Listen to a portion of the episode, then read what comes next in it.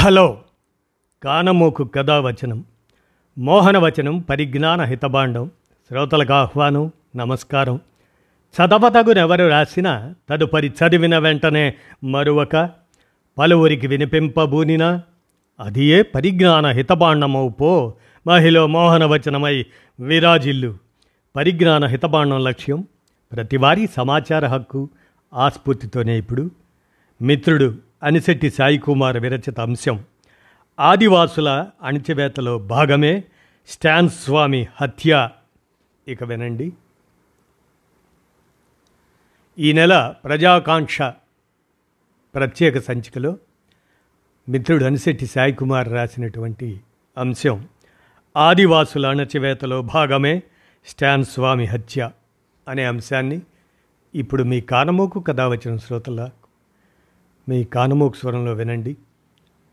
ప్రపంచంలోనే అతి పెద్ద ప్రజాస్వామ్య వ్యవస్థగా కనపడుతున్న భారత ప్రజాస్వామ్యం మేడిపండు చందాన తయారయ్యింది.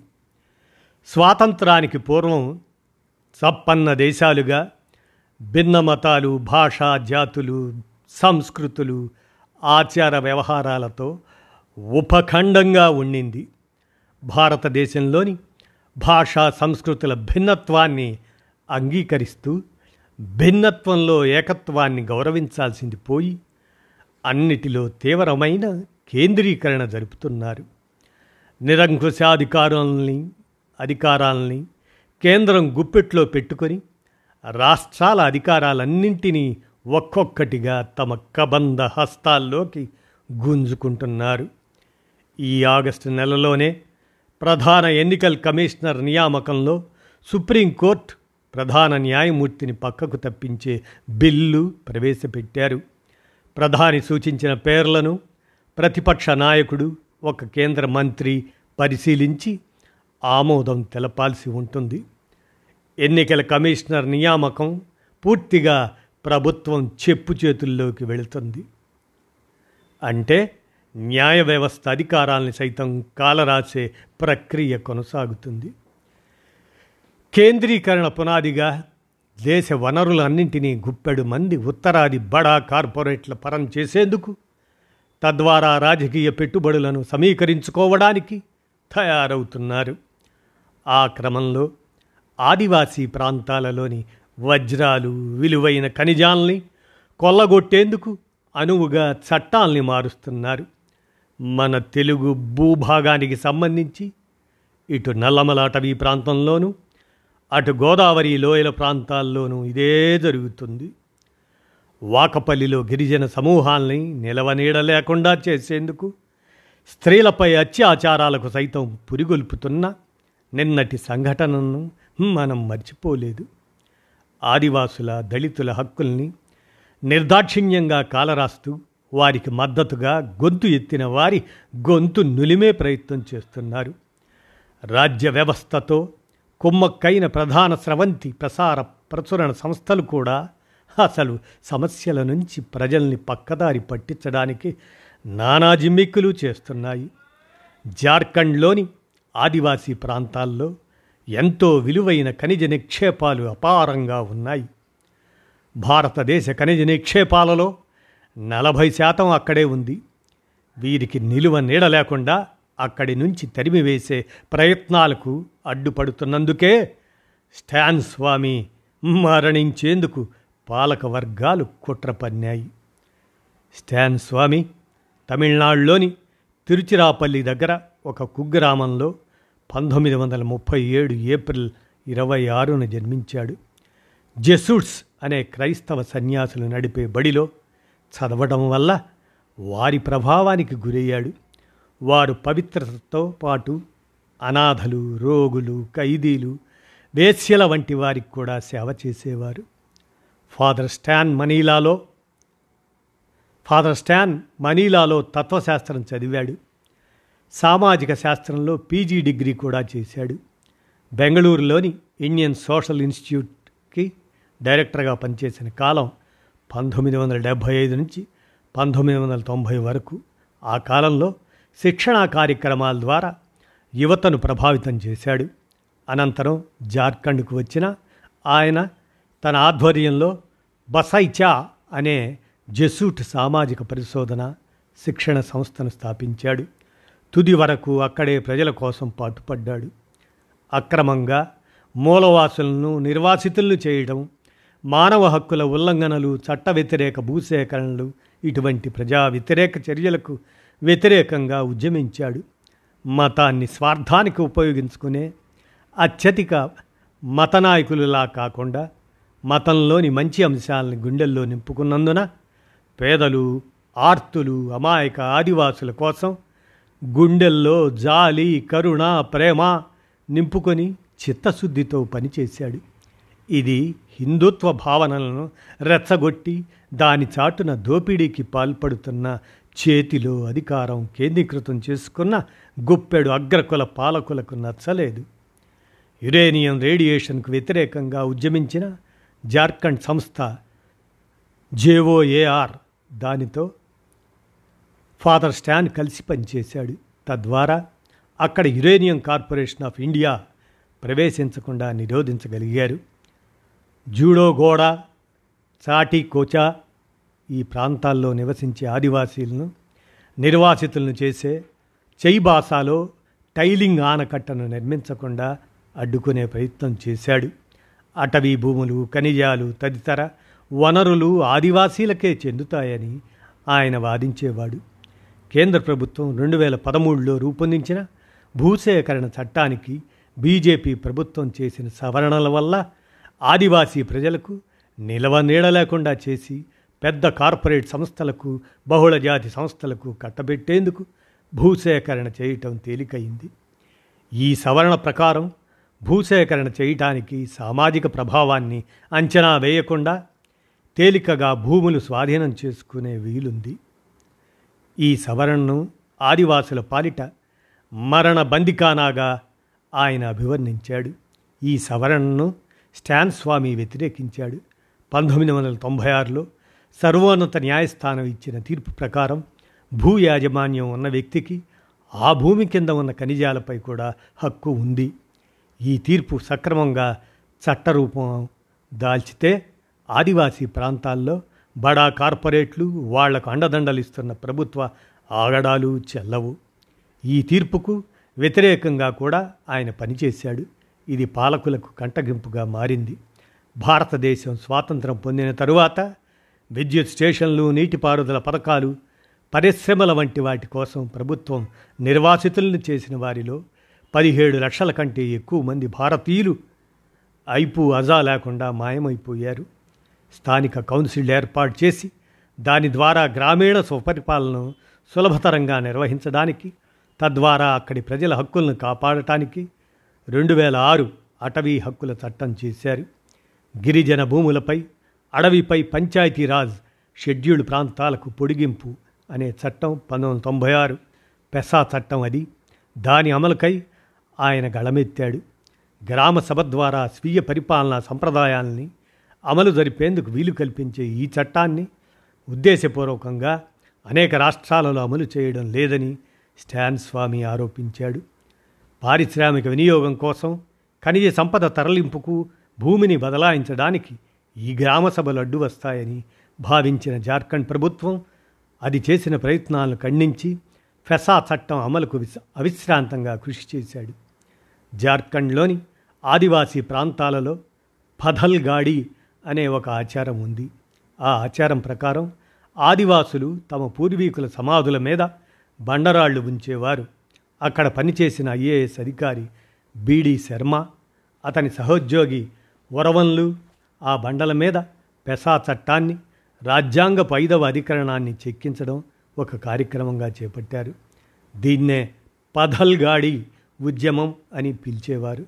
స్టాన్ స్వామి ఈ ఉద్యమానికి మద్దతు ఇవ్వడం వల్ల ప్రభుత్వం ఆయనపై కత్తిగట్టింది. మానవ హక్కుల కార్యకర్త న్యాయవాది అయిన సుధా భరద్వాజ్ రాజకీయ ఖైదీల సంఘీభావ కమిటీని స్థాపించడం జరిగింది. స్టాన్ స్వామి దీన్ని అత్యంత చురుకుగా పనిచేసే సంస్థల్లో ఒకటిగా భావించాడు. ఈ సంస్థకు ఎక్కడా మావోయిస్టులతో సంబంధం ఉన్నట్లు రుజువులు లేకపోయినా ఎన్ఐఏ దీనికి మావోయిస్టులతో సంబంధం ఉన్నట్లుగా ఆరోపించింది. స్టాన్ స్వామి సురదా సుధా భరద్వాజులతో కలిసి ఎకనమిక్ అండ్ పొలిటికల్ వీక్లీలో వ్యాసం రాశాడు.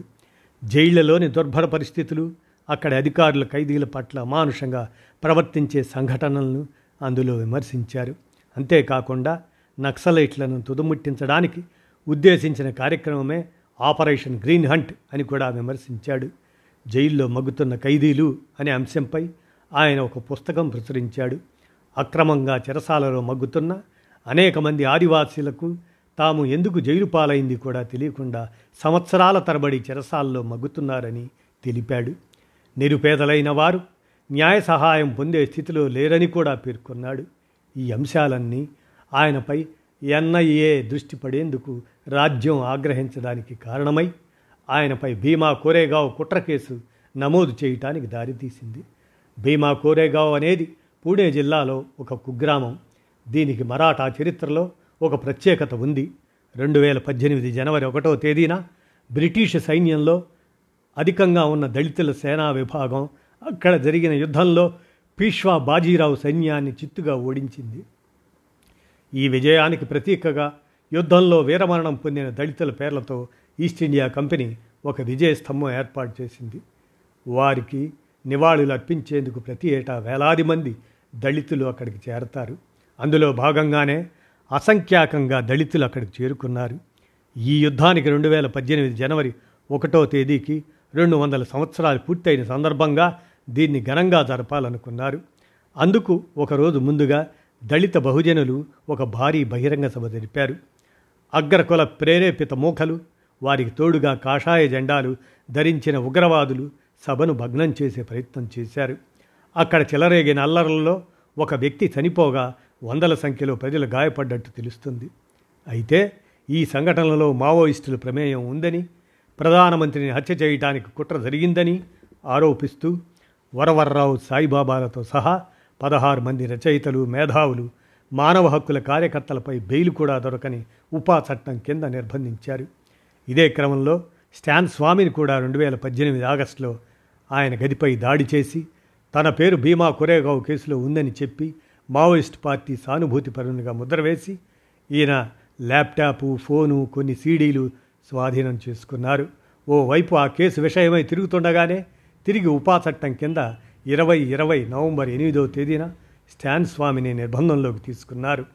అనంతర కాలంలో ఈ కేసులో నిందితులుగా పేర్కొన్న వారిలోని రచయిత వరవర్రావు ఆయన కంప్యూటర్లోకి అంతర్జాలం ద్వారా అక్రమంగా ప్రవేశించి ఈ కేసులో అరెస్టుకు వీలు కల్పించే అంశాలను నిక్షిప్తం చేసినట్లుగా అమెరికాకు చెందిన స్వతంత్ర సంస్థకు చెందిన అంకాత్మక విశ్లేషకుడు ఆధారాలతో బయటపెట్టినట్లు పత్రికల్లో వార్తలు వచ్చాయి.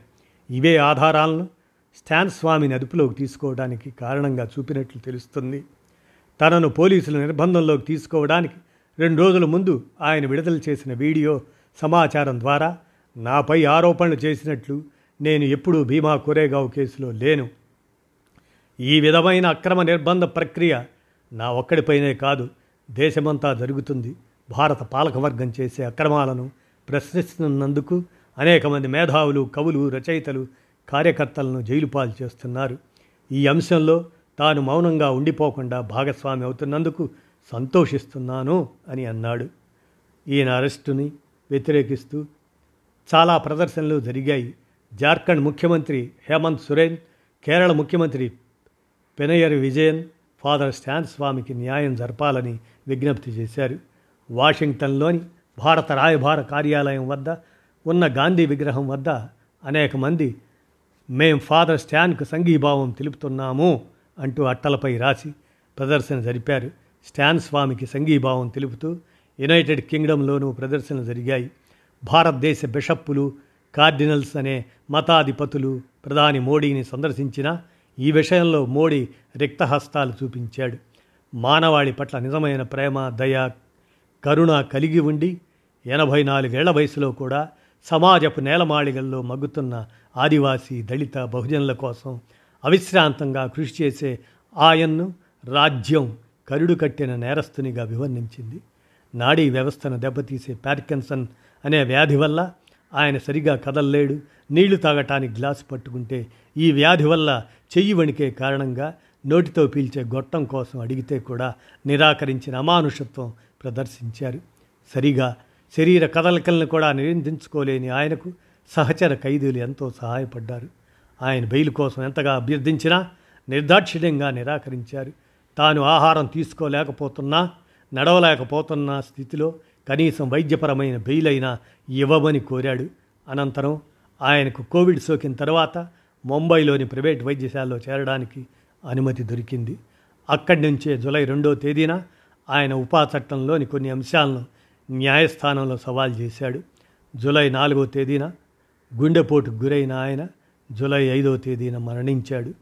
ఈయన మామూలుగా చనిపోలేదని రాజ్యం అక్రమంగా ఆయన మరణానికి చేరువయ్యేలా చేసి హత్య చేసిందని అనేక మంది రచయితలు మేధావులు ఖండించారు.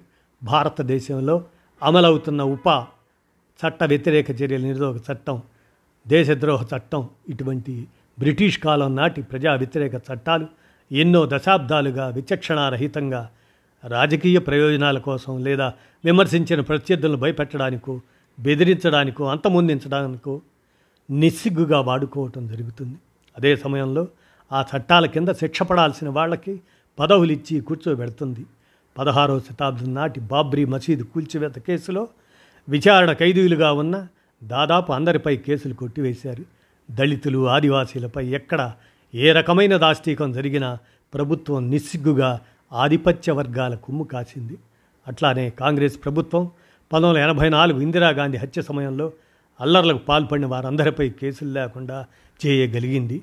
సిబిఐ కానీ ఇతర దర్యాప్తు సంస్థలు కానీ అస్మదీయుల వ్యవహారాల్లో అప్పీలకు కూడా వెళ్ళలేనంత వెళ్ళనంత రాజకీయ బానిసత్వం ప్రభుత్వ యంత్రాంగంలో నడుస్తుంది. ఇటువంటి పరిస్థితుల్లో దేశ ప్రజాస్వామ్యం కుంటుపడకుండా ఉండాలంటే వివిధ వ్యవస్థలు ప్రభుత్వాది నేతలకు కాకుండా రాజ్యాంగానికి విధేయతగా నడుచుకోవాలి. మన అధికార రాజ్యాంగ వ్యవస్థల్లో పనిచేసేవారు చాలామందికి చట్ట సమత్వం అనే పదానికి అర్థం తెలియకుండా వ్యవస్థలను నడుపుతున్న పరిస్థితి నెలకొని ఉంది. తాజాగా మణిపూర్లో ప్రస్తుతం జరుగుతున్న హింస దీనికి మరో ఉదాహరణగా చెప్పుకోవచ్చు. ఇక ఉమ్మడి పౌరసత్వ చట్టం పేరిట గిరిజనుల ప్రత్యేక హక్కుల్ని సమూలంగా రద్దు చేయటానికి రంగం సిద్ధం చేసింది. ఇటువంటి పరిస్థితులు నెలకొని ఉన్న సందర్భంలో గాంధీ తిలక్ వంటి స్వాతంత్ర సమరయోధులను శిక్షించడానికి వాడిన ఈ దేశద్రోహ చట్టం ఎందుకు రద్దు చేయలేదని ప్రశ్న లేవనెత్తటం జరిగింది. వడ్రంగి తన చేతిలో ఉన్న రంపంతో వస్తువు చేయటానికి బదులు మొత్తం అడవినే నరికివేయటం ప్రారంభిస్తే ఎలా ఉంటుందో ఈ సెక్షన్ ప్రభావం కూడా అలాగే ఉంటుంది. ఇటీవలనే బీజేపీ ప్రభుత్వం నూట అరవై ఏళ్ళ కిందటి ఇండియన్ పీనల్ కోడ్ రద్దు చేసి దాని స్థానంలో భారతీయ న్యాయ సంహిత బిల్లును ప్రవేశపెట్టింది. ఈ బిల్లులో దేశద్రోహ చట్టాన్ని రద్దు చేస్తున్నట్లు ఈ చట్టం అమల్లోకి వస్తే ఇక ముందు రాజద్రోహాన్ని నేరంగా పరిగణించడం జరగదని కేంద్ర హోంమంత్రి చెప్పాడు ఇదెంతో ఆహ్వానించదగిన పరిణామం. కానీ అణచివేత రాజ్య స్వభావం ఈ ముసాయిదా చట్టం ప్రకారం న్యాయ విచారణ ప్రక్రియ లేకుండా నిందితుల్ని గరిష్టంగా మూడు నెలల వరకు పోలీస్ కస్టడీలో ఉంచుకునే వీలున్నట్లు తెలుస్తుంది. పులి గడ్డి మేయదు. అణచివేతే రాజ్య స్వభావం. అంతకంటే క్రూర సెక్షన్లు ప్రవేశపెట్టడానికి కానీ ఉన్న సెక్షన్లు వక్రభాష్యాలు చెప్పి సెక్షన్లకి వేరొక రూపంలో అణచివేతకు పాల్పడదని కానీ నమ్మే వీలు లేదు. వర్తమానంలో ప్రతి వ్యవస్థలోనూ ప్రతి స్థాయిలోనూ వ్యక్తి ఆరాధన వెరితలలు వేస్తున్నది. ఆషాఢభూతులు భజన పరులు మాత్రమే అందలాలు ఎక్కుతుండగా నిష్పక్షపాతంగా వ్యవహరించే వారంతా అణచివేతకు గురవుతున్నారు. విమర్శ ప్రజాస్వామ్యానికి ప్రాణం వంటిది. అది వ్యవస్థలను తమలోని లోపాలను సరిదిద్దుకునేట్లు చేస్తుంది. లోపాలని సరిదిద్దుకోవడం ద్వారా ప్రజాస్వామ్య వ్యవస్థ బలోపేతమవుతుంది. అట్లా వ్యవహరించని పక్షంలో దీని ఉనికికి అప్రజాస్వామికంగా వ్యవహరించే వారి ఉనికికి కూడా ముప్పు తెచ్చే పరిణామాలకు దారి తీసే ప్రమాదం ఉంది అని అనిశెట్టి సాయి కుమార్. ఆదివాసుల అణిచవేతలో భాగమే స్టాన్ స్వామి హత్య అని రచించిన అంశాన్ని మీ కానమోకు కథ వచ్చిన శ్రోతలకు మీ కానమోకు స్వరంలో వినిపించాను. విన్నారుగా? ధన్యవాదాలు.